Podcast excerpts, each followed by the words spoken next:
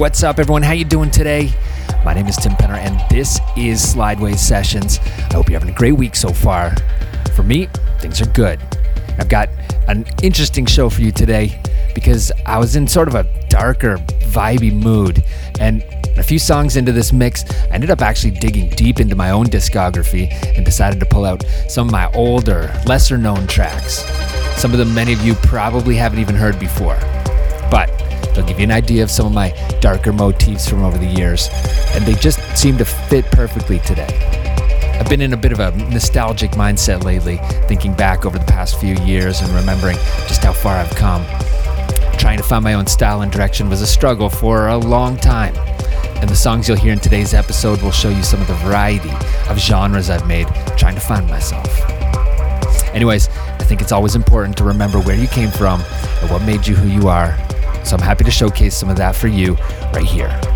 So let's get to some music and let's slide. Thank you so much for tuning in today. Once again, I'm Tim Penner, and this is Slideways Sessions.